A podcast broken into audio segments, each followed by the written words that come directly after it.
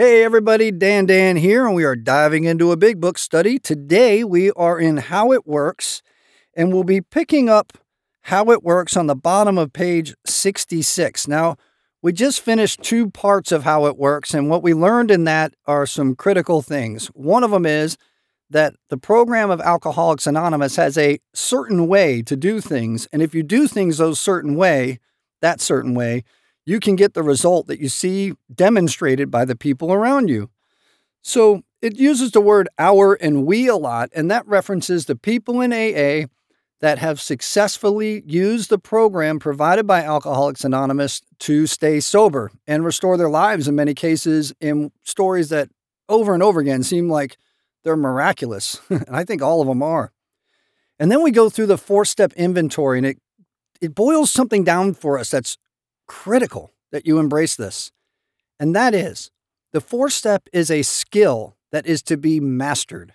It is a skill that you are going to practice. In other words, it's a skill that once you do it, you want to be able to build in your skill and knowledge of it. You want to be able to apply it in a lot of things. And it's critical because this part of the book tells us that selfishness is why we drink and resentment is why we'll drink again and it'll kill us. It's a fatal problem. It is a life and death matter. People laugh all the time in AA, and we have a great time. The fellowship of AA is wonderful. This part of the program of AA is critical. It is a life and death matter. Give yourself all the way to it. So, as we go into it today, we're going to talk a little bit more about the four step inventory. And we've already figured out how to outline it. And I hope you guys had a talk and you can learn. There's lots of different ways and worksheets and ideas on that. And um, I, I believe any of them will work so long as it's a mastering of the skill of conquering resentment and seeing ourselves in a new light. So here we go. We're on page 66. And the first words that we're going to start with are This was our course.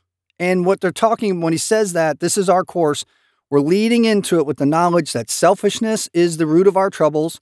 Resentment is the most scary thing in our lives. We're not allowed to let anger linger in our lives. We're going to get angry. How we deal with it is what matters. The four step tool is how we deal with it. We apply the four step to it. And says, This was our course, our course, those people that are successful in AA. This was what they did. This was our course we realized that the people who wronged us were perhaps spiritually sick. Though we did not like their symptoms and the way these disturbed us, they, like ourselves, were sick too. We asked God to help us show them the same tolerance, pity, and patience that we would cheerfully grant a sick friend. When a person offended, we said to ourselves, This is a sick man. How can I be helpful to him? God, save me from being angry thy will be done. So hang on to that prayer, meditation, thought challenge, however you want to package it. Use it often because resentment can kill you. Think about that. It'll drive you back to the drink and you'll die spiritually, morally, financially, relationally, and perhaps, and unfortunately, all too often, physically. This is a sick man. This is a sick person. How can I be helpful to him? How can I be helpful to them? How do I do something to help them? God, save me from being angry. Thy will be done. We are to show people the same tolerance, pity, and patience that we would cheerfully grant a sick friend. So we're to do it cheerfully. We avoid retaliation or argument. We wouldn't treat sick people that way. If we do, we destroy our chance of being helpful. So the whole thing is to preserve your ability to be helpful. We cannot be helpful to all people, but at least God will show us how to take a kindly and tolerant view of each and every one, no except these people in there. A kindly and tolerant view of each and every one. Referring to our list, putting out of our minds, forgetting, dropping, throwing in the trash can our opinions, putting out of our minds the wrongs others had done. We resolutely, and that means with determination, looked for our own mistakes. Where had we been selfish, dishonest, self seeking, and frightened? Where have we been selfish, dishonest, self seeking, and frightened? Though a situation had not been entirely our fault, we tried to disregard the other person involved entirely. Where were we to blame? The inventory was ours, not the other man's. When we saw our faults, we listed them, we write them down. We placed them before us in black and white. We admitted our wrongs honestly, and we were willing to set these matters straight. So we're going to go back to fear here for a second. Notice that the word fear is bracketed alongside the difficulties with Mr. Brown, Mrs. Jones, the employer, and the wife. The short word somehow touches about every aspect of our lives. It was an evil and corroding thread. The fabric of our existence was shot through with it. It set in motion trains of circumstances which brought us misfortune we felt we didn't deserve. But did not we, ourselves, set that ball rolling? Sometimes we think fear ought to be classed with stealing. It seems to cause more trouble. So, fear is a thing that results from the selfishness, resentment, selfishness, resentment, self righteousness, all these different things. And he boils it down to two things I'm either afraid of losing something that I already have or not getting something that I want. When I first heard that, I thought that's far too simple. Anyway, we, we go on here. We reviewed our fears thoroughly. We put them on paper, even though we had no resentment in connection with them. So, resentment in this case is being moved and expanded out to include things we're afraid of losing or not getting. We asked ourselves why we had them. Wasn't it because self reliance failed us? Self reliance was good as far as it went, but it didn't go far enough. Some of us once had great self confidence, but it didn't fully solve the fear problem or any other. When it made us cocky, it was worse. Perhaps there is a better way. We think so, for we are now on a different basis. Here's a critical point the basis of trusting and relying upon God.